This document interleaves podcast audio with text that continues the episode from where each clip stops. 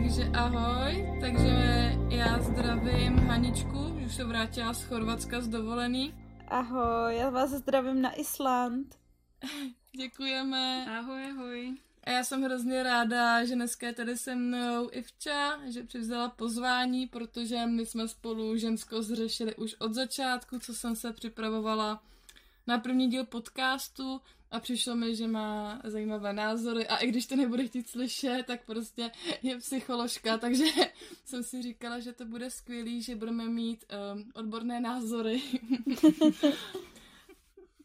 takže tak, no.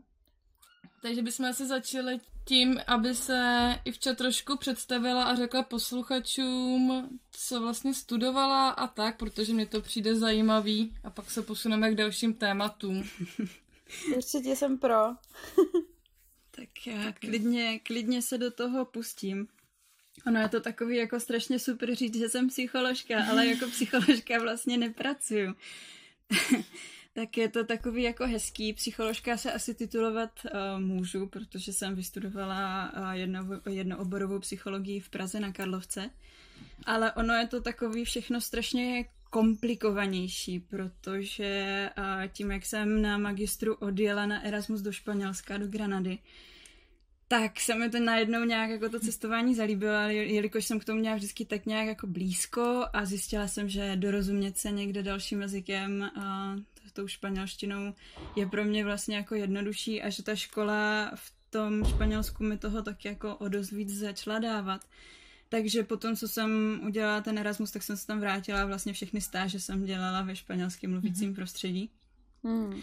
A když jsem se potom vrátila ze Španělska, tak jsem si konečně jako řekla, no tak když jsem se teďka naučila španělsky, tak bych si mohla splnit svůj životní sen. A zrovna v tu chvíli přišel e-mail od školy, že se otvírají um, stipendia na školy v Latinské Americe, takže jsem pak jako odjela na Island, abych na to měla peníze. byla, jsem, byla jsem docela nějakých devět měsíců v Latinské Americe, studovala jsem v Mexiku ještě na, na, mm, na další škole Super. v Monterey a klinickou psychologii, takže jsem si tam pěkně šáhla na to, že jako jsem si myslela, že umím španělsky, ale, mm-hmm. ale uh, na klinice, na, na, na psychiatrii v Mexiku mi to úplně moc jako nepotvrdilo, že španělsky umím, takže jsem se musela naučit španělsky od znova. Ale bylo to strašně zajímavé, no a a když jsem se vrátila vlastně z Latinské Ameriky, tak jsem si tak jako říkala, co teď dál, a tak jsem se radši vrátila na Island. Takže jsem teďka na Islandu.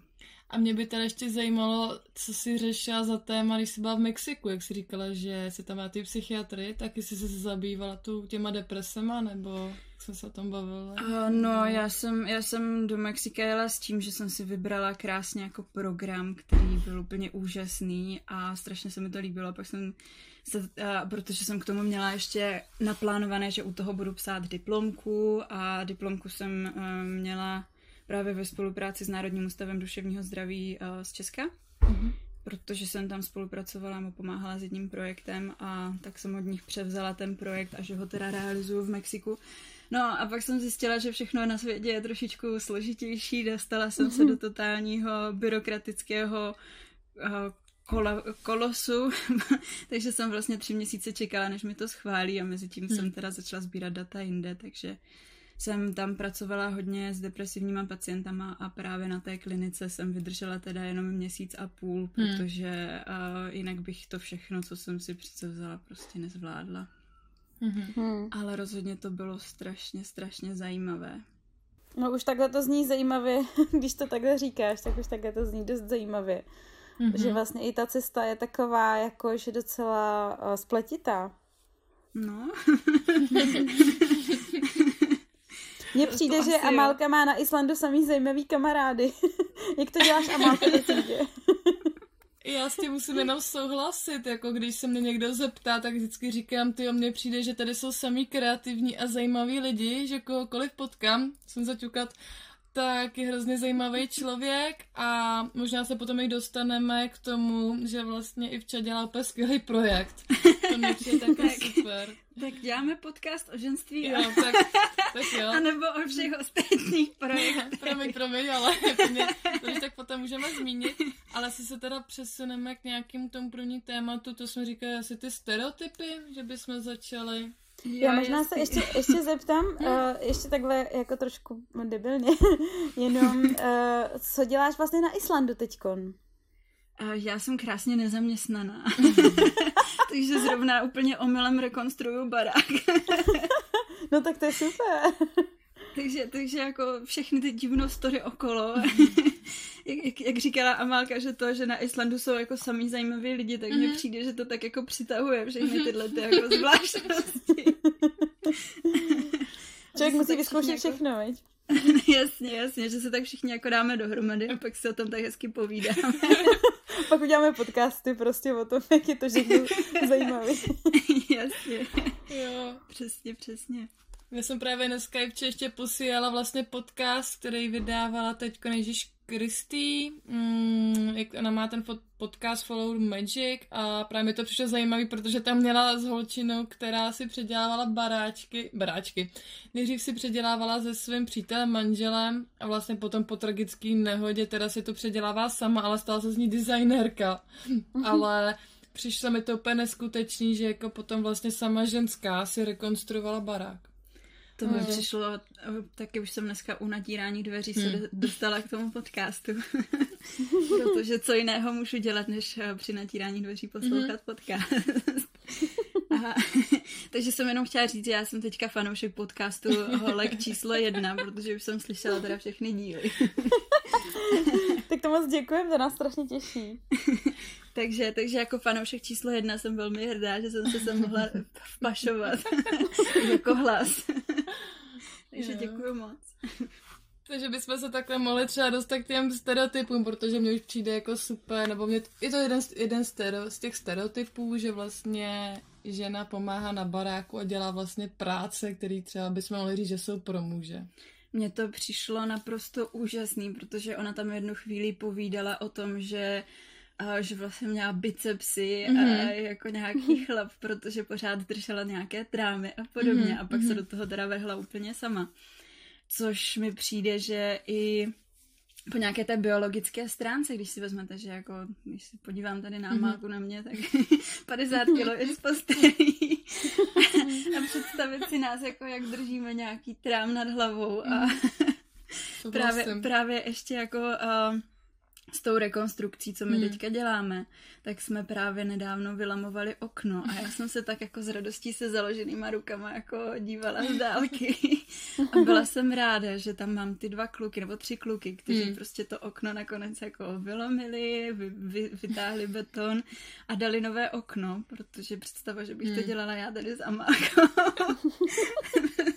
My tam akorát malujeme, nebo teda já jsem tam Ivance pomáhala s malováním a musím říct, že je to skvělá terapie. Já jsem to nikdy nedělala, jenom jsem si vždycky tak malovala pro sebe nějaký obrázky nebo tak, ale hmm. to zase Hanička ví, že Hanička je taková malířka, že je to, že to má terapeutické účinky a musím říct, že mě to baví a doufám, že zase někdy přijdu pomoct. Ale už, to už se chystá chodba a pokoj. Takže... Jo. Malování bude dost. Tady na, už tady na, nabírám brigádníky v rámci podcastu. že kdybych chtěla se odreagovat trošičku nějakou jako takovou tu relaxaci, tak nabízí no, zdarma, jo? Na, nabízím zdarma relaxace malováním. Ale my jsme spolu minule právě řešili jaký ty stereotypy, že jsme říkali, vlastně Ivanka říkala, že to přišlo vtipný, že mohli bychom se bavit o tom stereotypu, že blondýny jsou hloupí a pak jako se zamyslela, že vlastně my dvě jsme jako blonděty a ona je taky jako trošku jako do blond, že jsme všechny. No, jasně. No, no to já jsem strašně bojovala ve Španělsku a v Mexiku, já nejsem blondětá. A oni to teda seš blondětá. A to ti říkali, jo? No jasně, že jo, já jsem pro ně strašně blondětá. A já jsem jim strašně vysvětlovala, že to je jako to uh, světle, hně, no, světle hnědá, ale bruneta se. Tak pro no, ně to asi jo. je opravdu jako no, světlá barva, no. Dokážeš to no, představit. No, samozřejmě, oni jak jsou všichni takový tmaví a opálení hmm. a latino, tak, mm-hmm. no, tak jsem pro ně byla fakt blondýna evropská, no. Ale to fakt to jde cítit, když je tam někdo z Evropy. hmm. tak se k tomu člověku potom jako staví i trochu jinak v Latinské Americe. No hmm. každopádně k těm stereotypům, my jsme se právě jako, když už se teda vrátíme k tomu, k tomu našemu tématu, k tomu, k tomu ženství, a tak jsme se bavili za Málkou že uh, dostali jsme se k tomu vlastně tak, že vy jste v hmm. nějakém tom podcastu zmiňovali, že jste se ptali nějakého kluka, že jo, uh, co si hmm. představí pod, pojmem, pod pojmem co je to ženství. Hmm. A on tam povídal něco v tom smyslu, že uh, když se holka nemaluje, mm-hmm.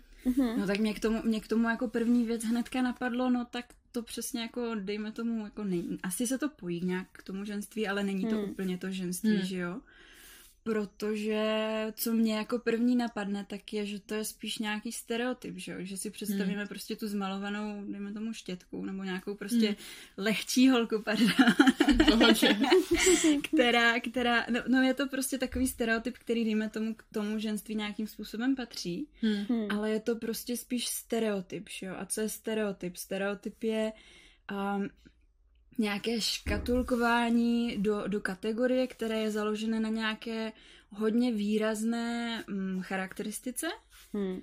ale uh, nemusí to být vždycky pravda, že jo? My se to hmm. prostě spíš jenom jako naučíme, aby, aby, to, aby nám nějak jako ten svět, který je vlastně strašně neorganizovaný a hmm. složitý hmm. a tak podobně, tak aby nám trošičku víc dával smysl, že jo? Tak k hmm. tomu nám prostě slouží stereotypy, a, a takový stereotypů okolo toho ženství a mužství máme strašně hodně. Já si myslím, hmm. že hmm. i když jako se o tom tak budeme povídat, tak vás napadne spousta. Hmm. Jsme zmiňovali ty, ty hloupé blondýny. Jasně. Jsme se taky bavili o těch užvaněných ženských. Mm-hmm. Mm-hmm, mm-hmm. To je taky taková ta klasička, jasně. A já bych řekla i řízení. Protože... Jo, ženské strašně blbě řídí. Jo, protože když jsem třeba viděla, popr- ne poprvé, ale myslela jsem si, že vidím poprvé Haničku a my jsme na natáčení a ty si řídila dodávku. Mm-hmm. A já jsem si říkala, ty to je dobrá, prostě, že po Praze tou dodávkou a ještě ty máš taky prostě manažerské schopnosti.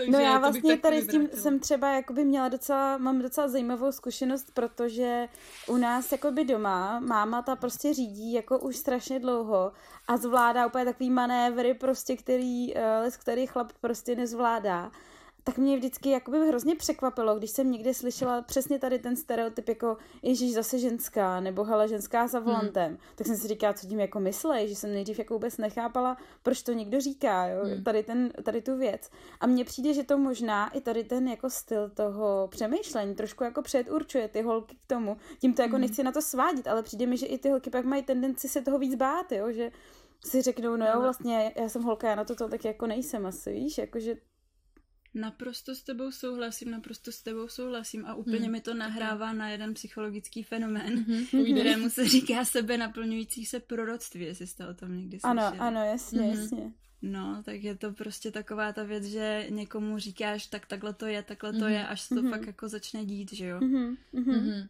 To, to, to hodně. Takhle to funguje i v, i v těch jakoby uh, věcech, které jsou pozitivní i negativní, že když o sobě budu pořád mm-hmm. říkat, že jsem nádherná, krásná ženská, tak pravděpodobně mi to postupem času začnou ty lidi věřit. A když o sobě budu říkat, že jsem hnusná, ošklivá, tak mi to taky budou věřit, jo. Přesně tak, přesně tak. Oni na to právě sociální psycho- psychologové vymysleli speciální termíny, že jo. Mm-hmm. Golem efekt je to, že si budu myslet, že jsem horší, než jsem a pak se to stane. Mm-hmm. A Pygmalion efekt, eh, že budu lepší, že jo. Že, mm-hmm. že se to z, mm-hmm. prostě všechno bude krásnější. Mm-hmm. Ale to se podle mě objevuje i jako, oni to totiž hodně zkoumali ve školách, že jo. A podle mě i ty stereotypy se hodně objevují už, uh, už ve školách. Mm. Hmm.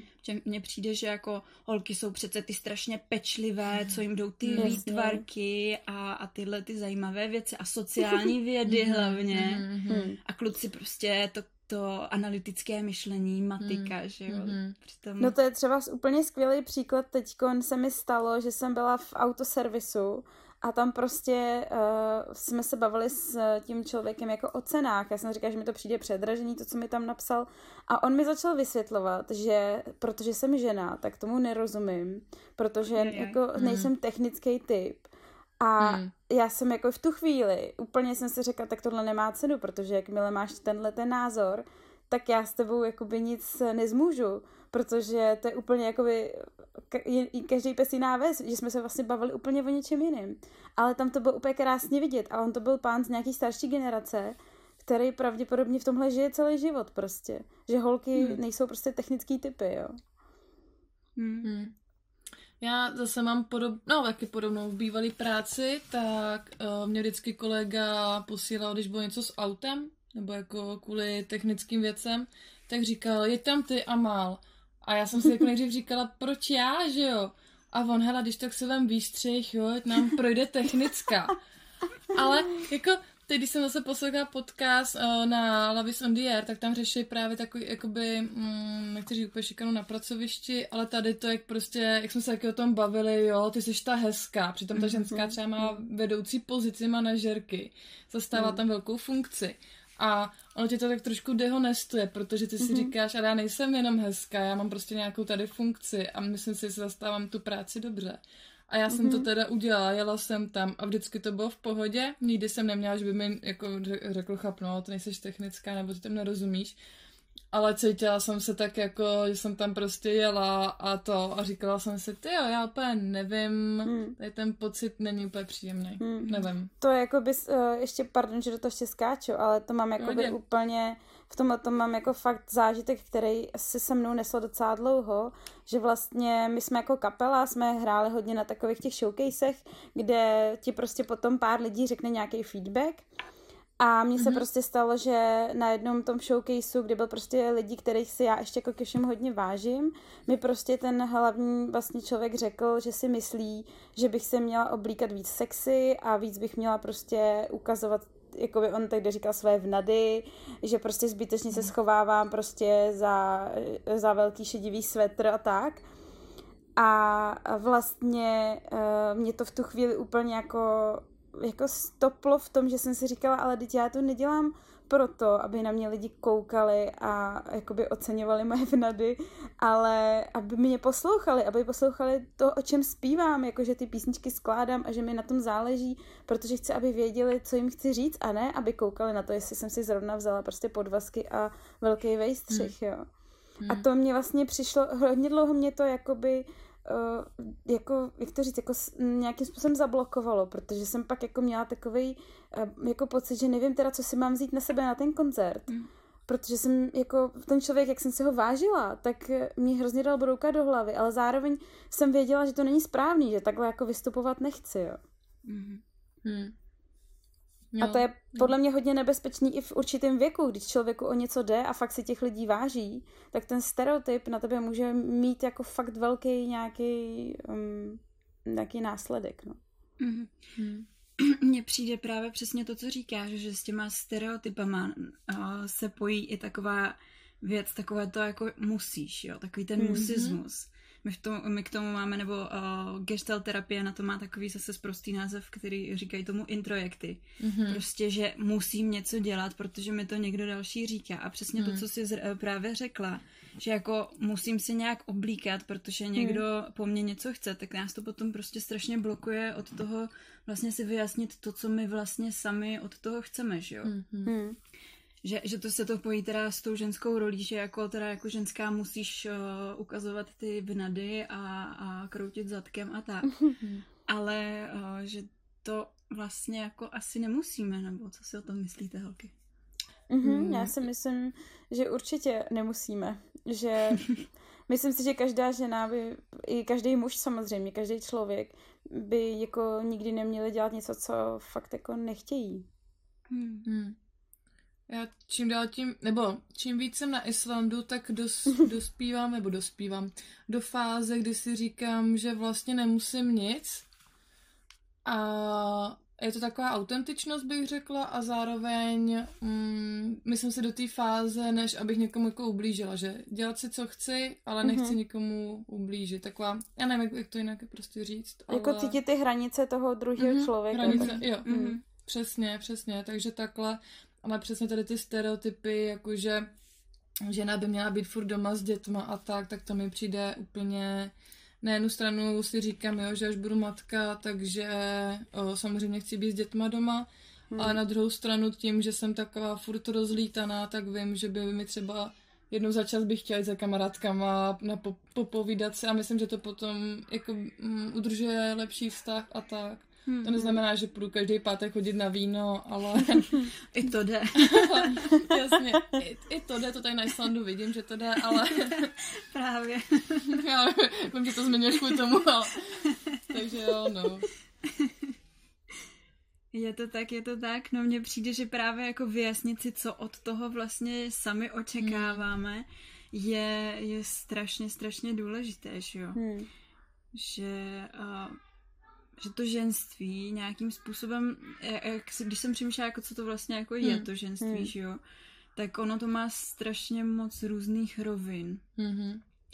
A když se, uh, když se k tomu dostáváme jako nejdřív, vlastně když už se jako nějak jako narodíme, že jo, tak mm-hmm. se narodíme s nějakýma biologickýma rozdílama, dejme tomu. Mm-hmm. Takže jako to mm. už nás od začátku nějakým způsobem predisponuje, že jo, v pubertě nás s náma mlátí mm-hmm. hormony nějakým způsobem mm. a potom, uh, dejme tomu v tom mateřství taky mm-hmm. se to nějakým způsobem děje jinak, že jo, což pánové asi taky úplně nezažijou, takže jako tohle je nějaká, nějaká ta biologická věc, která k tomu ženství fakt nějakým způsobem asi patří, hmm. ale, ale je třeba ji rozlišovat od těch, jako musím dělat hmm. tohle, protože je to ten stereotyp, který jako k tomu někdo přidává. Hmm. No a, a, s, a kromě toho teda biologického, a tak se učíme něco, co je jako spíš sociální, což je nějaká hmm. ta role, že jo. Hmm. Což je nějaký, dejme tomu, soubor uh, určitého chování, které děláme v rámci té role a které hmm. uh, od nás i jako ostatní očekávají, že jo. Mm-hmm. A, a to znamená, že jako v rámci toho ženství tady je spousta rolí, které už jsme třeba zmínili, že jo, třeba mm. být tou maminkou. Mm-hmm. To mi právě kamarádka nedávno povídala, že jak se úplně změnil celý svět ve chvíli, kdy jako, kdy jako se stala tou maminkou, že začala se cítit fakt jako maminkou, protože mm. šla s miminkem k doktorovi a bylo to už ne jako její jméno, ale maminko, tak mm-hmm. pojďte dál. Mm-hmm. a že se s tím vlastně teda jako úplně jako krásně stotožnila s tou svojí mm. maminkovskou mm. rolí. A že mm. takových rolí vlastně, které se pojí k tomu ženství, máme spoustu, že jo? Mm-hmm. Ale potom je na nás, abychom si jako vytvořili nějakou představu o té roli, a ne mhm. o tom stereotypu té role, jakože ne, že musím prostě mm-hmm. uklidit všechno, protože jsem ta maminka, která prostě musí mít všechno dokonale udělané, ale jsem, mm-hmm. jak, jak to já vlastně chci mít, že? Mm-hmm. To s tebou hrozně souhlasím, protože třeba v tomhle tom mě hrozně pomohlo vidět třeba příklady těch maminek, který uh, se chovají taky, jak já bych třeba si jednou představovala, že bych mm-hmm. chtěla být, jo. Protože mě vlastně uh, jednu dobu jsem jakoby hrozně jako přemýšlela nad tím, jestli chci být máma, protože jsem kolem sebe měla nějaký jako určitý právě ty stereotypní mamky, které prostě o sebe přestaly pečovat a začaly prostě uh, dělat takové věci, které prostě jsem si říkala, že to nechci prostě a hodně mm. prostě zůstávali doma a už se nevěnovali prostě těm věcem, co dělají, nebo co dělali předtím a začali spadat uh, do takových jako, mm, teď nechci mluvit moc konkrétně, protože samozřejmě to je osobní, ale uh, to mě jako chvilku děsilo, že jsem si říkala, tohle nechci. A pak mě mm-hmm. hrozně pomohlo, když jsem viděla přesně, že to tak nemusí být. Že si to můžu udělat po svém a že to jde prostě. A to si myslím, že je taky důležitý. Tady to jakoby zjistit a říct si, jo, dobře, já to můžu dělat jinak. Mm-hmm. Hmm. Mm-hmm. Přesně tak to nějak bude, no.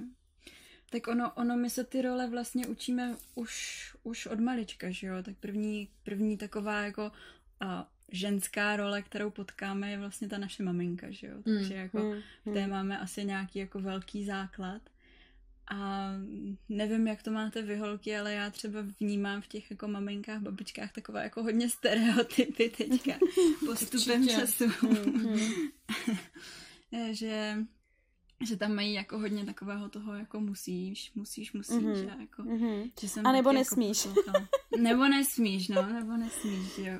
nesmíš tohle, protože to prostě ženský nedělají, nebo... Jo, takový... jo, jo. mm. Nebo měla bys, měla bys umět vařit, měla bys mm-hmm. umět eh, vrabce na eh, nevím čem, protože španělské ptáčky teda konkrétně. Já tak musím říct teda, že jsem to měla hodně jaký benevolentní, že moje háj Kam přišli děti, já pozdravit jenom. Mm-hmm. Ahoj. Nice, bye. Tak nám tady přišly mladší ženy. jo, jo, jo. Nám taky přišli k tomu něco dodat. taky, taky, no. Nej, nejmladší věková kategorie. to je vtipný. No, jenom jsem chtěla říct, že já jsem to měla teda, že mám hodně benevolentní maminku, že jsem měla zase pocit, že jakoby můžu skoro všechno, Hmm. A jednu dobu, když jsem dospívala, tak jsem si říkala, to jo, moji rodiče jsou jako hrozně rozdílní. Říkala jsem si, to prostě nemůže fungovat. A na druhou stranu se zase říkám, že je fajn, že můj táta je takový, který mi dával hranice, protože teď, když jsem poslouchala podcast od doktora Vojáčka, tak on právě o tom hrozně hezky mluvil, že maminka je asi do dvou, do tří let, tak která ti dává tu nekonečnou lásku, zahrnuje tě prostě láskou která by ti dovolila úplně všechno a pak přijde ten táta, měl, nebo měl by přijít v těch, kolem, těch, kolem těch tří let a nastavit ti nějaký hranice, aby ti právě řekl, co jako můžeš a nemůžeš, hmm. protože já, když přemýšlím na tou výchovou, tak jako si myslím zase, že ty děti by trošku hranice mít měly, nebo hmm. nevím, jak to vidíte hmm. vy, ale hmm. já si myslím, že jo. Jo, tak. rozhodně, jako hranice to je jedna z nejdůležitějších věcí, kterou se, kterou se v dětství učíš a kterou když se nenaučíš, tak v dospělosti to může mít fakt jako docela velké, velké následky, nebo může ti to způsobovat různé problémy že jo, v ostatních hmm. stazích. Hmm. Takže rozhodně hranice jsou důležité. Já jenom bych možná k tomu spíš jako řekla, že není jenom ta pečující maminka, ale že tam, že, že tu roli by měli asi přijímat oba rodiče, že oba mm-hmm, rodiče by mm-hmm, nějakým způsobem měli být mm pečující, pečující. a mhm. zároveň, no tak tady už končí sranda, teď si ty hračky prostě uklidíš, mm. jinak nebude mm. prostě pohádka nebo něco mm-hmm. takového. Mm-hmm. Tak uh, že je to hrozně důležité asi, aby, aby se to dítě naučilo oboje, že jo? protože pak vidíš, mm. že, že ty hranice fungují z obou stran. Hmm. Hmm. Tam se potom taky občas stává, uh, jako že třeba prostě maminka je hodná, tatínek je přísnej a pak hmm. to mývá takovej ten efekt toho, že ty děti chodí spíš třeba za mámou, nebo hmm. že právě k tátovi si nevyvinou takovej ten úplně důvěrný vztah, protože se vlastně bojí třeba, jo, nebo mamka řekne, uh, když tohle to uděláš, tak dostaneš od tatínka na zadek, jo, že to mi hmm. přijde, že potom dělá takovou tu disbalanci v tom táta, máma prostě v tom vztahu prostě s tím dítětem. Rozhodně, rozhodně. Já si myslím, že jestli, jestli si ti rodiče chtějí vytvářet vztah s tím dítětem, tak eh, hmm tak na, na základě něčeho, že jo, a, hmm. a hmm. rozhodně na základě komunikace mezi, mezi rodiči a hmm. jakože já jsem právě teďka říkala máce, že jsme s přítelem měli takovou jako debatu, že jako on mi řekl, ty budeš ta přísná a za mnou budou děti chodit prostě, aby, aby hmm. to povolili, jo, takže hmm. zaprvé přesně proti amáčiným stereotypům. A, a za druhé, jako já jsem na něho vyvalila oči, on to myslel jako vtip a já jsem tak strašně zvážněla a řekla jsem, tak, takhle ne. Hmm. v žádném případě. v žádném případě prostě, jestli se to se mnou nebudeš bavit, tak se nebudeme bavit už asi o ničem. Já tady tomu Hodnej úplně... a zlej polda. Jo. to teda ne, jako. já tady tomu úplně rozumím, ale mě by zajímalo, já jsem četla asi před třema lety knížku psychologickou, já se jako nespomenu na název, ale tam bylo, že právě je potom důležitý, aby jsme my v nějakém tom věku po 20, prostě když je nám přes 20 let, aby jsme nějak jakoby řešili ty stereotypy, co se nám děly v rodině a nějak potom se začaly utvářet uh, prostě nějaké svoje věci, protože jsou, jako nechci teď říkat, že to, co dělají rodiče, že je špatně, to určitě ne, ale zároveň uh, jsou věci, které třeba nebyly um, úplně pro toho člověka dobrý v dětství hmm. a nějak prostě s tím začít pracovat, tak se tě chci zeptat právě i vy, jako co si o tom myslíš, víš, když si neseš něco z dětství, co úplně jakoby třeba pro tebe nebylo vhodný a vlastně nastavit si nějaké svoje věci, protože hmm. my jsme tím vlastně ovlivňovány pořád, i když si to třeba nevědomuje, že? Víš jako. Jo, tak určitě, jako já si myslím, že ať máme uh, jak skvělé rodiče chceme, hmm. tak uh, ono se vždycky objeví něco, co třeba nemuselo to být úplně vyloženě špatně třeba z hlediska toho rodiče, nebo jako špatný, dobrý, to je prostě strašně relativní černobílý hmm. pojem, že jo, ale zrovna té dané osobnosti nebo tomu danému temperamentu toho dítěte to nebylo úplně nejvhodnější a pak si to hmm. sebou nese a, a není to ideální, že jo, a samozřejmě proto máme všechny možné druhy terapií hmm. a, a možností, jak se s tím vyrovnat právě v dospělosti, tak, aby nám v tom bylo líp, že jo. Takže hmm. naprosto, naprosto souhlasím.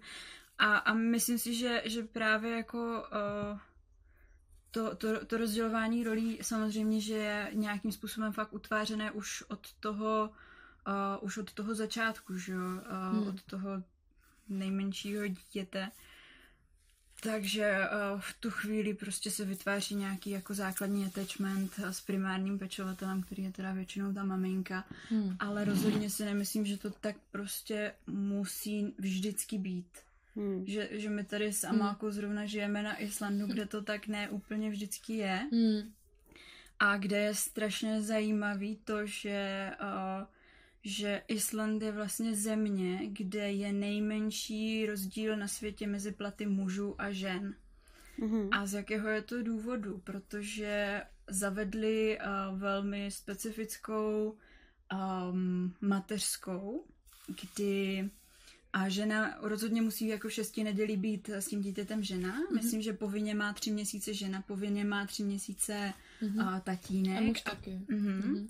A zbytek uh, z toho roku, kdy mají jako nárok na podporu v, v mateřské, tak mm. si mhm. můžou rozdělit mezi sebou, jak chtějí. Mm. Což je strašně zajímavý a vytváří mm. to tady takovou jako rovnost ve společnosti. Mm-hmm. Mm. No mě by zajímalo, jestli si myslíš, jestli je prostě jako začátku, když to miminko je fakt jako malý, jestli je vhodný, že třeba je s ním potom ten tatínek, víš, jako jestli... Tak uh, tady brousíme dovod, kde... No jasně, jen jako... já, já jsem se uh, nikdy jako na, na dětskou psychologii zase až tak uh, nezaměřovala. Hmm. Takže brousíme tady už dovod spíš hmm. jako hmm. ne nějakých mojich znalostí, ale mojeho jako uh, názorového hmm, přesvědčení. No. takže na to bych vám možná doporučila spoustu jiných uh, specialistů. Ale i u těch specialistů, co se jako pamatuju ze školy, tam panovaly hmm. na tohleto jako různé názory. Hmm. A pak máš takové, uh, máš takové různé, já si myslím za sebe, když to zhrnu, tak uh, myslím si, že ti oba dva rodiče mají nějakou jako roli, ať už si ji vyberou, jakým způsobem chtějí. Hmm. A, a jsou nějakým způsobem nezastupitelní pro to, pro to dítě, že jo. Hmm. A je dobrý mít prostě nějakým způsobem obě ty role, ať už je ten tatínek víc jako ukecaný, nebo hmm. ta maminka víc jako přísná a, hmm ale je dobrý mít prostě tam jako oba dva. Potom, potom samozřejmě je tady velká diskuze ohledně jako rodičů stejného pohlaví, že jo? Což, no, je teďka, mm. což je teďka uh, velký trend poslední dobou, že jo? Mm-hmm. Protože se to ve spoustě států začíná stávat jako velmi, uh, velmi realitou, mhm. takže mm-hmm. uh, tady je otázka, co si o tom zatím myslíme, protože uh, Nejsem si jistá, jestli už existují nějaké longitudinální výzkumy, které by přesně potvrzovaly, jakým způsobem uh, to ovlivňuje to dítě. Hmm. Ale uh, jak už jsme tady zmínili, že jo, i, i dokonalí rodiče jako maminka a tatínek, které hmm. máme my, hmm. tak uh, mají nějaké mini defekty, které s naším temperamentem a s naší osobností nějak jako úplně nehrajou hmm. a, a, a potom si to jako řešíme v té dospělosti.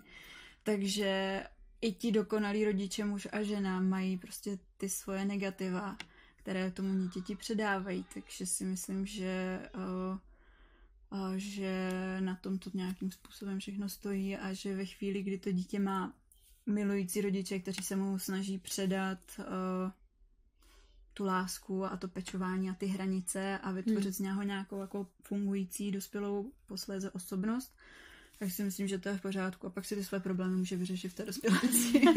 na nějaké terapii. Tom, eh, Zlatíčko, prosím tě, vyřeš si to, až budeš dospělý, jo?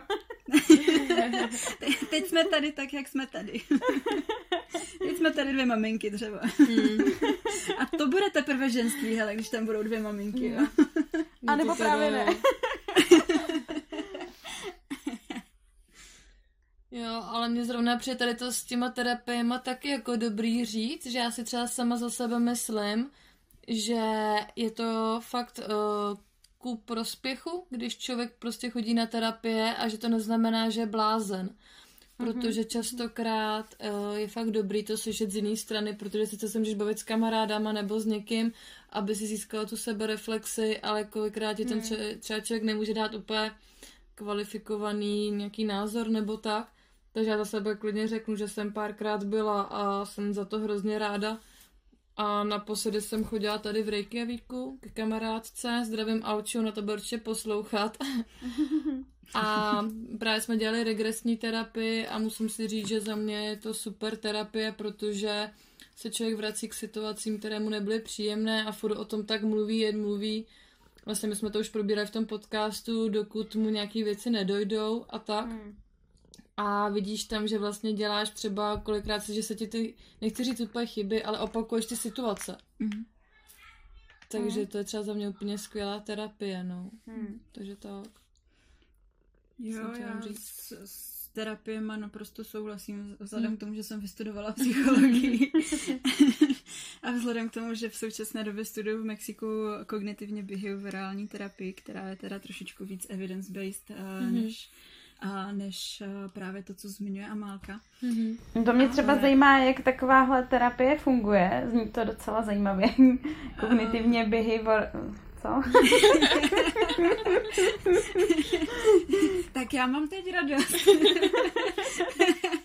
Protože to zní zase jako, jako nějaké zprosté slovo. jo, jo, Hele, kognitivně behaviorální terapie je vlastně nejvíc uznávaná nebo taková nejvíc studovaná terapie, mm-hmm. která mm, se používá především jako na psychiatrické poruchy.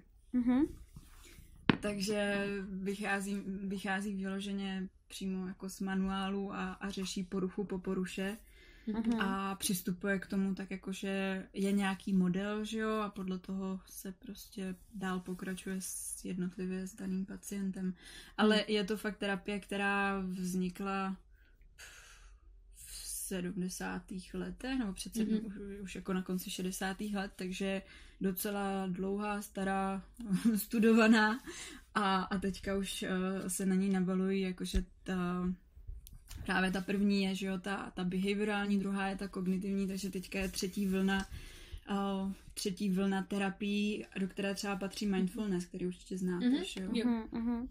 No, nebo uh, acceptance and commitment terapie jako terapie přijetím a, a a teď to ne, nechci úplně překládat do češtiny, protože hmm. jsem to snad nikde neviděla. A to ale, ale jakože jsou tyhle ty třetí vlny už, už uh, té kognitivně behaviorální terapie, které navazují na to, co hmm. právě uh, se řešilo uh, dříve. No, já jsem teda v, v tom těch prvních dvou směrech kognitivně behaviorálním zatím, mm-hmm. ale jsem za to docela ráda, protože mi přijde, že jako když začínám uh, od začátku v terapii, tak jsem chtěla začít od něčeho, co je jako mm. dobře studovaný a, a vlastně se ukazuje na, na nějakém jako statistickém vzorku, že to je teda jako fungující. No. Mm-hmm. Tak tak jsem tady přinesla takový jako racionální princip.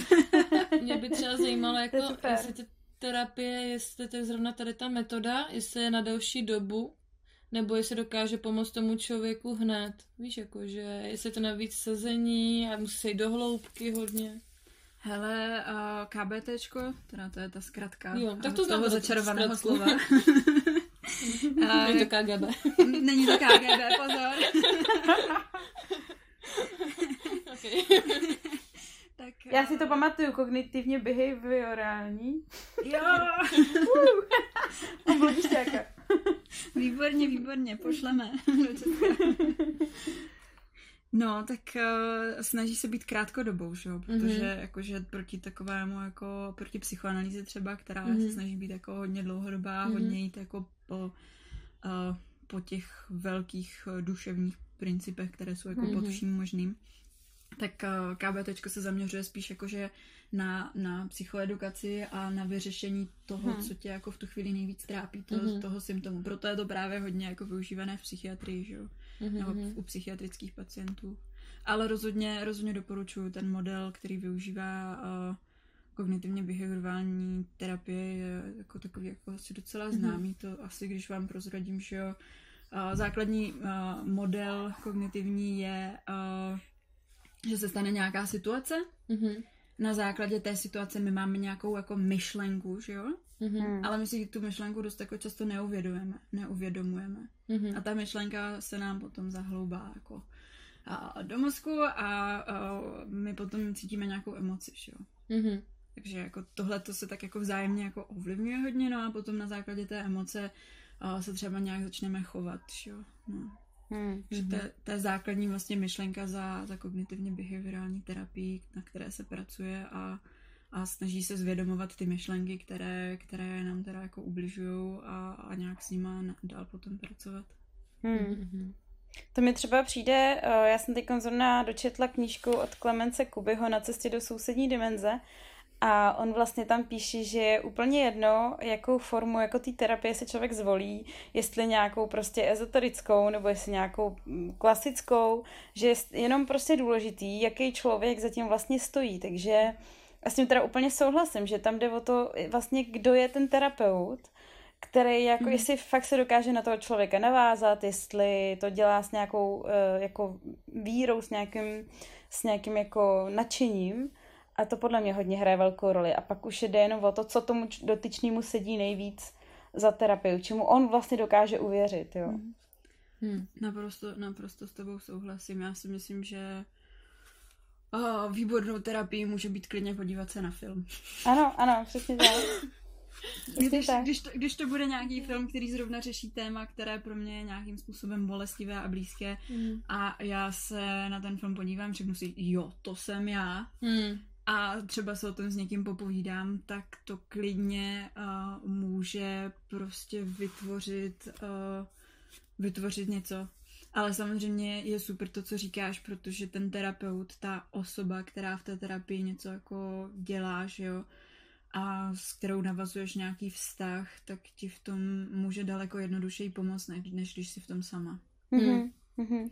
Já musím souhlasit, jenom mě to připomnělo, my jsme se bavili s Ivčou, já jsem jí právě říkala, já jsem viděla jeden film a já jsem si řešila nějaký téma v sobě a podívala jsem se na film, který jsem si myslela, že bude trošku hloupost a chtěla jsem se odreagovat a došlo mi tam něco prostě psychologického. Hmm. A od té doby úplně jsem to jako rozplynula ten problém, nebo jak bych to nazvala, a je mi super, ale fakt jako přišlo velký uvědomění a to bych nečekala u filmu, protože jsem si furt dělala nějakou sebereflexe, říkala jsem si, že proč na to furt myslím a tak a ne, no je to pryč. Hmm. Takže s tím souhlasím. A jinak my jsme se ještě chtěli teda bavit o tématu, protože jsme hodně řešili v těch minulých dílech jsme řešili, že muži jsou hodně jakoby zacílený, nebo zacílený, takže jsem to řekla, zacílený na cíl. Ale... Být zacílený na cíl, to je prostě dobrý. A pak jsme to řešili ještě s Ivčou, že vlastně i ženy jsou. A já bych jako chtěla, abys to trošku víc, nějak jak jsme to prostě probírali, že to není jako špatný mít nějaký třeba krátkodobý cíle, který si dáváme během dne, protože nám potom ten den dává větší smysl. Mm-hmm. Ale já, já jsem ráda, že my jsme se dostali k mému cíli a to je psychoterapie. Takže jsem zacílila úplně jiným směrem a úplně jsme se dostali někam jinam. Takže se zase vraťme zpátky a mm-hmm. k, k jiným cílům. Mm-hmm. Ale je to přesně tak, protože mm, jak jsem poslouchala ten váš, eh, ten mm-hmm. uh, váš podcast, tak tam zněla taková věc, že jako muži jsou ti cíle vědomí mm-hmm. a, a ženy jsou ty emoční, že jo, že to je, mm-hmm. a zase nějakým způsobem mně přišlo, že to zabíhá k tomu stereotypu, že jo, k tomu, co jsem zmiňovala na začátku, protože uh, na začátku 20. století, když se rozbíhala psychologie, tak eh, jeden pán, který se jmenoval McClelland, vytvořil teorii motivace, protože na začátku toho 20. století oni všichni jako jeli po motivaci. Jo. To bylo mm-hmm. nejdůležitější téma v psychologii na začátku, motivace a potřeby. Mm-hmm. Takže, uh, takže tenhle ten pán někdy ve 20. letech vytvořil teorii, která právě jako zhrnuje motivaci, dejme tomu všech, do tří takových uh, tří hlavních směrů. A, a to je afiliace, což je, dejme tomu, to, co se tady bavíme o tom, jako vztahování, emoce, povídání a tak, protože to je vlastně a to, co tady jsme povídali o tom ženském principu. Mm-hmm. A, jenomže jako říct jenom, že, že holky prostě chtějí mít ty vztahy a kluci ne, tak to mi přijde mm, takový jako hodně úzko, prostě, mm-hmm, že, že to je jedna, jedna ze základních motivací, kterou vlastně všichni podle téhle teorie máme. A potom další je právě to dosahování, uh, dosahování cílu, ten achievement, že jo? Hmm. Který, uh, který zase jsme z té holky hmm. dávali spíš to k tomu mužskému principu. Mm-hmm. To bych možná ještě trošku uh, jenom, uh, my jsme se o tom totiž zrovna dneska bavili ještě se Ségrou, kterou jsme ten podcast dělali. A vlastně uh, jsme si jako říkali, že to tam jako vyznělo až jako zbytečně, že jsme to tak jako mm. jako úplně nemysleli, ale, ale vyznělo to tak, což jako chápu, že se z toho asi tak jako dalo pochopit, ale pak jsme vlastně došli k tomu, že za prvý je někdy hrozně těžký vyjádřit v jazyce, který uh, mm. prostě používáme něco, co vlastně tady je hrozně dlouho a, a prostě já nevím úplně, jak vlastně jak to říct, jo, protože mi přijde, že k tomu neexistují ještě ty patřiční slova, protože ten problém se ještě nějak moc neřešil, jestli mi mm-hmm. jakoby mhm. rozumíte. A mm-hmm. zároveň vlastně jsme došli k tomu, že v každé té věci, která existuje na téhle planetě a v tomhle vesmíru, uh, ta má prostě ženskou a mužskou část a že prostě není žádná vysloveně mužská ani ženská. Mm. Že, že to je prostě namíchaný ve všem. Mm-hmm. Mm-hmm. Jo, jo, já právě přesně jako mně přijde, že je to takový jako uh, na jednu stranu jednoduchý, že jak mm. jsem říkala, ten stereotyp je prostě nějaká typická charakteristika mm. pro někoho, že jo, který, což je jako strašně jako viditelný. A já jsem tak poslouchala ten podcast a tak jsem na to najela, jo, jo, jo, mhm, mhm, přesně tak. Mm. A pak, jsem, jsme, pak jsme se o tom bavili uh, mm. spolu mm. A tak jsem si, tak jsem si říkala, ale vlastně lidi, teď jako možná ne, ne, ne, že mm-hmm. tak právě proto tady eh, je, to jako není, není žádná kritika, nebo tak. Ne, to je vlastně jako, super, že se k tomu jako dostáváme, reflexe. že jo. Hmm. Mm-hmm. Reflexe toho, že to, že, že vlastně už jako ve 20, na začátku 20. století tady ten McLeland říká, jako, že tam je nějaká ta afiliace, achievement a, a vlastně power seeking, že jo, mm-hmm, hledání mm-hmm, moci. Mm-hmm. Takže to jsou nějaké jako tři, podle něho, nějaké tři základní motivy nebo potřeby, které v životě jako hledáme. Mm-hmm. A potom se teda každý liší nějakým způsobem, čeho má víc, ale to prostě podle, podle téhle teorie neznamená, že jako že když jsi chlap, tak zase musíš mít víc toho jako mm-hmm. power, power nebo mm-hmm. té, té moci. Mm-hmm nebo nějakého influencování. Ale vlastně a... s těma cílama, protože tě do toho, tak jsme se bavili, mně se líbilo, jak jsme se o tom bavili, že uh, vlastně je hezký mít nějaký cíle na ten den mm-hmm. a potom ti to člověku udělá takový jako dobrý pocit, že něco udělal, nebo jak to říct, že si třeba dáš za cíl právě, že natočíme podcast, mm-hmm. nebo že si upečeš koláč a tak. A vlastně, když to člověk takhle dělá a má potom i třeba ty dobré návyky, že třeba si zacvičí každý den tu jogu a zamedituje si a tak, tak vlastně to jeho, ten jeho život je potom podle mě plnohodnotnější. Mm-hmm. A rozhodně... Takže takhle jsme to mysleli vlastně. Přesně tak, přesně tak. Rozhodně ty cíle nemusí být jako, že se stanu prezidentem USA, mm-hmm. ale že stačí jako cíl, že zametu podlahu, že to mm-hmm. je mhm. vlastně jako mm-hmm. taky cíl, mm-hmm. i když jako třeba menší v nějakém jako uh, měřítku, ale rozhodně to nějaký cíl je, že jo, mm. takže... Mm a dosáhnout toho cíle, odškrtnout mm-hmm. z toho listu. Tak jsem dneska zametla podlahu, jsem mm-hmm. dobrá, můžu si umýt ruce a jít se poslouchat podcast. Mm-hmm. Takže to je strašně důležitý. Ono právě, uh, to jsem ještě zmiňovala, my jsme se ještě bavili o pozitivní psychologii, což je teďka uh, docela důležitý směr v, v psychologii. Mm. A existuje tam model PERMA, který vytvořil mm-hmm. právě uh, Martin Seligman který založil pozitivní psychologii a ten model PERMA, to PERMA je vlastně zkratka pro, pro základních pět bodů, které, nebo základních pět oblastí, které nám pomůžou k tomu mít jako spokojený a, a, a pozitivní život, že jo? Mm-hmm. No a, a když teda v rychlosti řeknu, že P znamená pozitivní emoce, mm-hmm. což je samozřejmě důležitý, a to E je engagement, což je teda nějakým způsobem, jestli jste slyšeli o flow, mm-hmm, dostat mm-hmm. se do takového toho stavu, kdy už jako žádné pozitivní emoce neexistují, ale jsem prostě pohlcený tou aktivitou, mm-hmm. tak je důležité mít i takové aktivity, že jo, abychom byli šťastní. A R, to jsou, ty, to jsou zase ty vztahy, že jo? To mm-hmm. je mhm. zase, zase znovu prostě a vztahy a je důležité mít vztahy pro muže i pro ženy. Mm-hmm. A, a M to je nějaký smysl, že jo, meaning. Mm-hmm. Takže když, když ty věci nedávají smysl, tak aspoň ať jsou teda pozitivní. no a poslední je právě ten achievement, to dosahování těch cílů, že jo. Takže vlastně uh, ten model, uh, i ten první model těch potřeb ze začátku 20. století, i ten model, který je právě už jako z, z někdy uh, 10 roků starý, dejme tomu, ten perma, tak oba dva tam slučují pro každého člověka, ne, ne, nehledě na to, jestli je to teda žena nebo mm-hmm. muž, tak tam slučují mm. tu potřebu mít ty pozitivní vztahy a, a mít nějaké dosahování cílu, něco dělat, že jo. Mm-hmm. Mm. Takže... Jo, s tím určitě souhlasím. Mně se to hrozně líbí a dává mi to smysl, protože... a jsme tady u toho smyslu. takhle se jmenuje přesně náš podcast, takže to... Ale dává mi to prostě smysl, protože přesně takhle to vidím i u sebe, že když pro mě nějaká věc nemá smysl, ať je to vztah, práce nebo to, tak jsem u sebe vypozorovala, že občas mám takovou tendenci utíkat. Já vím, že to není dobrý. Ale na druhou stranu si říkám, že nechci zůstávat v té situaci, která mi už třeba není příjemná a že já jsem furt trpělivá, trpělivá, než to přeteče a já si říkám, končím a také jsem to udělala vlastně to je ten důvod, proč jsem na Islandu. A Island je pro mě takový uh, skoro půlměsíční už retreat tady. Takže to bych jenom takhle řekla, no. Já jsem taky na retreatu. Já vám to závidím, holky, já chci taky na retreat. Pojď za náma. Je tady krásně, můžeš natírat s náma. Jo, no. jo, můžu mít terapii, vlastně to je super, no. Ne, já jsem jenom vlastně chtěla říct, že já, já jako sama jsem vlastně dost takový příklad uh, cílevědomí ženy.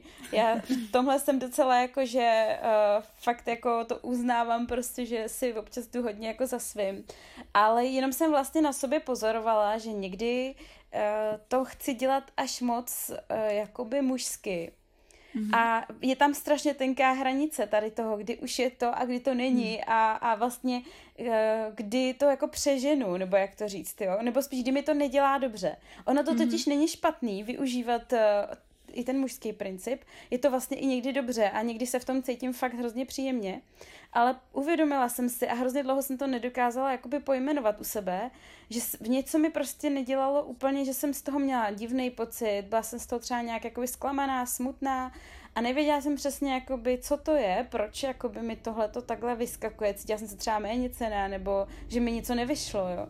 A pak jsem vlastně si uvědomila, že to bylo tím, že jsem to nedělala úplně jako, vlastně nevím, jestli to je ženský, mužský princip, ale jako by po svým, jo. A pochopila mm-hmm. jsem, že v mhm. sobě jsem hodně dlouho třeba potlačovala i tu ženu, protože mm. jsem prostě měla pocit, že uh, není jako, že, že si to jako nemůžu úplně dovolit, nebo já nevím, jak to vysvětlit, jo, nevím, jestli to někdo chápe a určitě někdo byl v podobné situaci, ale, ale tak, to jsem k tomu chtěla říct.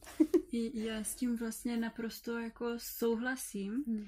a uh, když se vrátím právě uh, k té původní teorii, že jo, jak jsem říkala, ty tři body mm-hmm. uh, nějakým způsobem uh, achievement power a afiliace, tak uh, mně přijde, že uh, to vezmu tak jako po všechně, jo, ale že, mm-hmm. že nějakým způsobem ta společnost se prostě rozhodla, že jako to mužské je to spíš, spíš ta moc, že jo, to mm-hmm. ovládání a a to ženské je jako teda ty, ty emoce a tohle. Je to mhm. zase prostě je to nějaký stereotyp, který jsme se naučili, protože ne ve všech společnostech to tak funguje na světě, že jsou společnosti, které uh, to takhle vůbec nemají, že, mm. že, že máš prostě a teď nevím, kde to je, ale uh, Indie, Kašmír, myslím, že máš společnosti, kde prostě eh, ty ženy mají prostě velké společnosti a do těch, do těch společenství žen se někdo přižení a prostě totálně opustí tu svoji původní rodinu a ty ženy tam diktují, hmm. že jo, a podobně.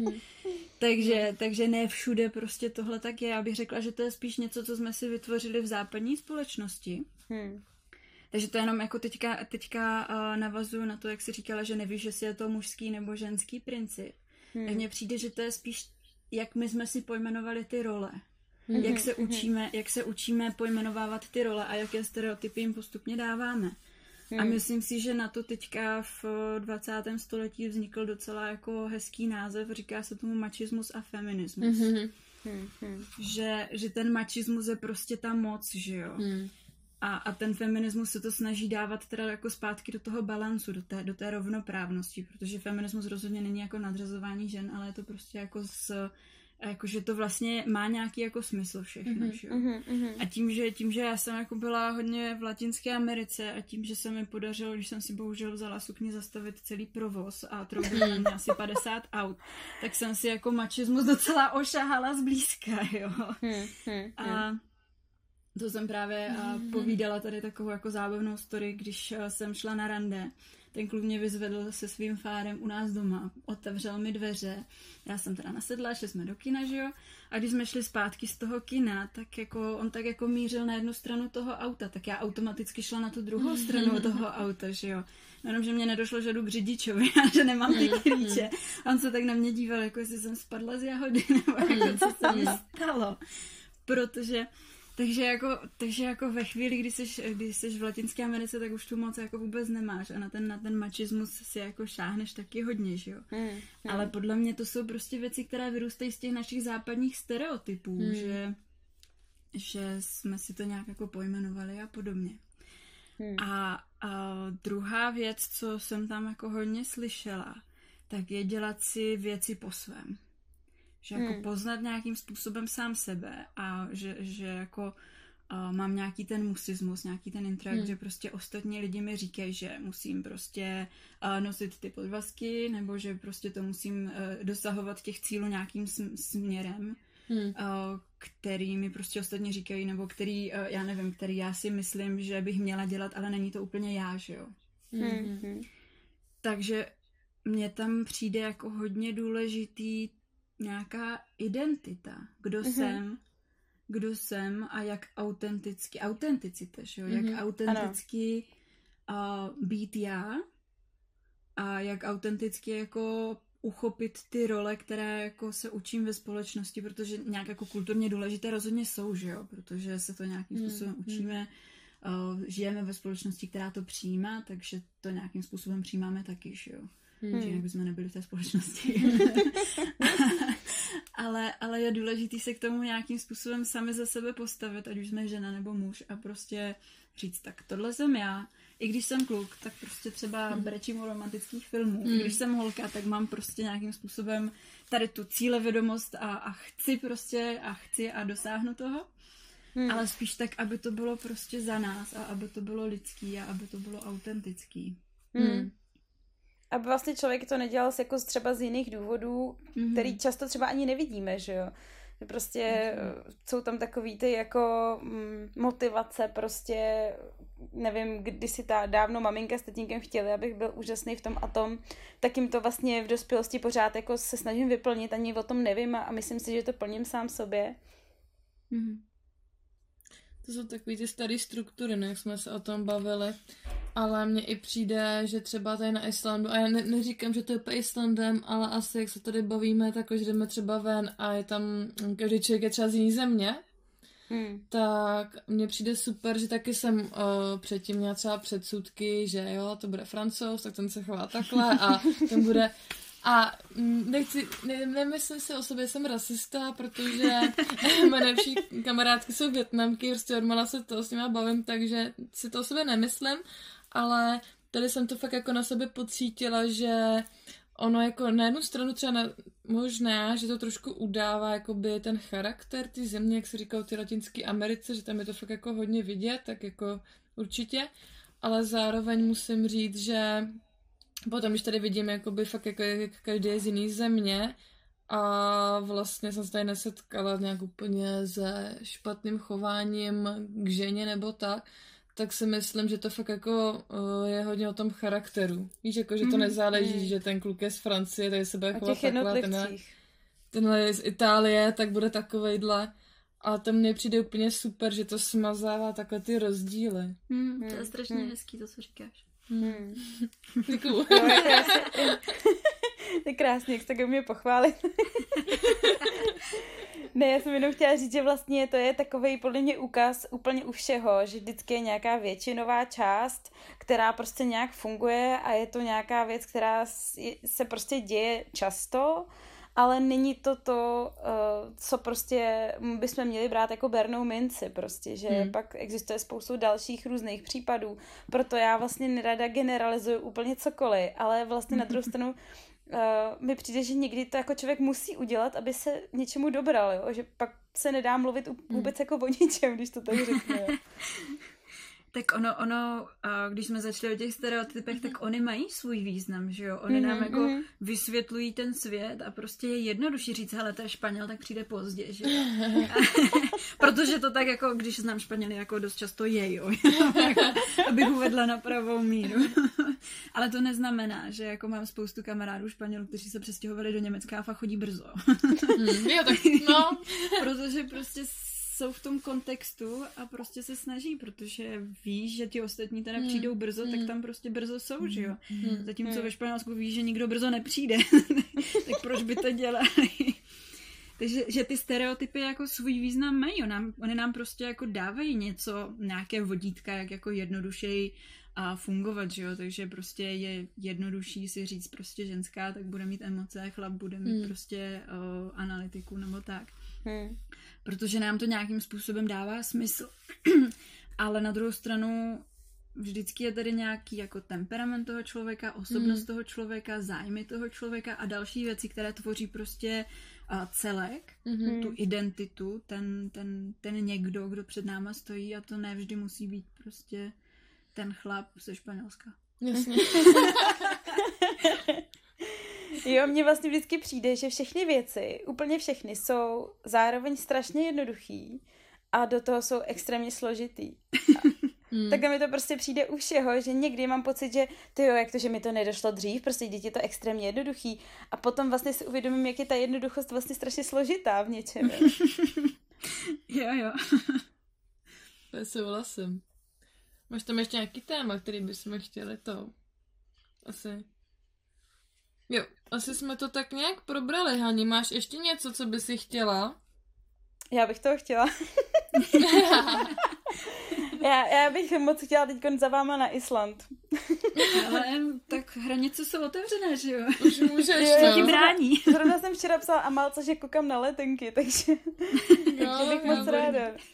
Hele, já mám dovolenku, nevím, jestli to vůbec posluchače znamená, znamená, znamená, znamená, zajímá, ale mám dovolenou uh, dva týdny uh, v srpnu, takže klidně můžeš přijet. Takže už tady plánujeme. Už plánujeme, kdybys někdo chtěl přidat. Jo, jo, ale otevírám tady diář, jo, a můžeš přijet. Bomba, bomba. Takže no, čekáme já... tě. no, jako já se moc těším. A Dobře. moc děkuji teda za, za vaše postřehy a za, za tady ten krásný, krásný vhled do situace. Mně se moc líbí, jak to Ivanka krásně uh, jako pojímá takovým tím jako celostním způsobem. Mm-hmm. To ti moc líbí. takovým tím, takovým tím jako evidence-based. co, co mi řekli ve škole, že jo? ne, ale je vidět, že nad tím jako moc hezky prostě přemýšlíš a mm-hmm. že, se, že prostě na to nahlížíš pořád jako takovým, nevím, jak vlastně jako pozitivním způsobem, že nic jako není úplně jako špatný a to Všechno je strašně dobrý, že jo? Jsme tady hrozně pozitivní na Islandu. No vy na tom Islandu jste taky nějaký přepozitivnělí, ne? z toho vzduchu tady, Na čem to tu jedem, Bůh víc tam pijete. Za vodu. No právě, že nepijeme. Mátový čaj. Mátový čaj. tak jo, to... takže je krásně haní. Jo, vy se taky mějte nádherně a budu se těšit na příště a na život. Dobře, tak jo. Děkujeme, ahoj. Tak jo, papa, ahoj. ono mi pak došlo, že jsem ještě neřekla, ale to není. Ale to můžeme i to. Tě to můžu říct teďka na závěr. Aha. Než to vypnu. Na závěr tady, uh, když jsem četla New York Times, mm-hmm tak zrovna vydali v rámci karantény Decameron Project. Mm-hmm. A, a je to soubor nějakých 29 krátkých, krátkých povídek. A jelikož jsem začala teda jednu číst, která je zrovna s hodou okolností od Margaret Atwood, jestli někdo zná. Co to říká? docela známá kanadská spisovatelka napsala, mm-hmm. napsala uh, Příběh služebnice, to má no, seriál. Jasně, to, to, to hodně, hodně známý. Hmm. A uh, to tam právě jako hnedka na začátku té, té uh, povídky, tam prostě píše, uh, je to nějaký, jako asi nějaká jiná entita, která si povídá s tím člověkem, který se dostal do karantény a stále ho Aha. oslovuje Sir Madam, Sir Madam, nebo Madam Sir, Madam Sir. A jakože uh, potom se teda dostane k tomu, že jako ho tak oslovuje, protože vlastně neví, co, te, co ten člověk je, jako jestli je madam nebo sir, protože... A jako ve snech, nebo jako... Uh, to je jenom začátek té povídky. Já jsem se totiž bohužel jako dál, uh-huh. dál nedostala, protože jsem si zrovna přečetla tohle, poslala jsem ti to. A už, už jsem to Ale uh, právě tam ta entita vysvětluje, že jako a to vlastně nechápe, protože oni nic takového jako se nebo madam, jakože tu žen, ženskou a mužskou mm-hmm. vlastně mm-hmm. vůbec nemají. Mm-hmm.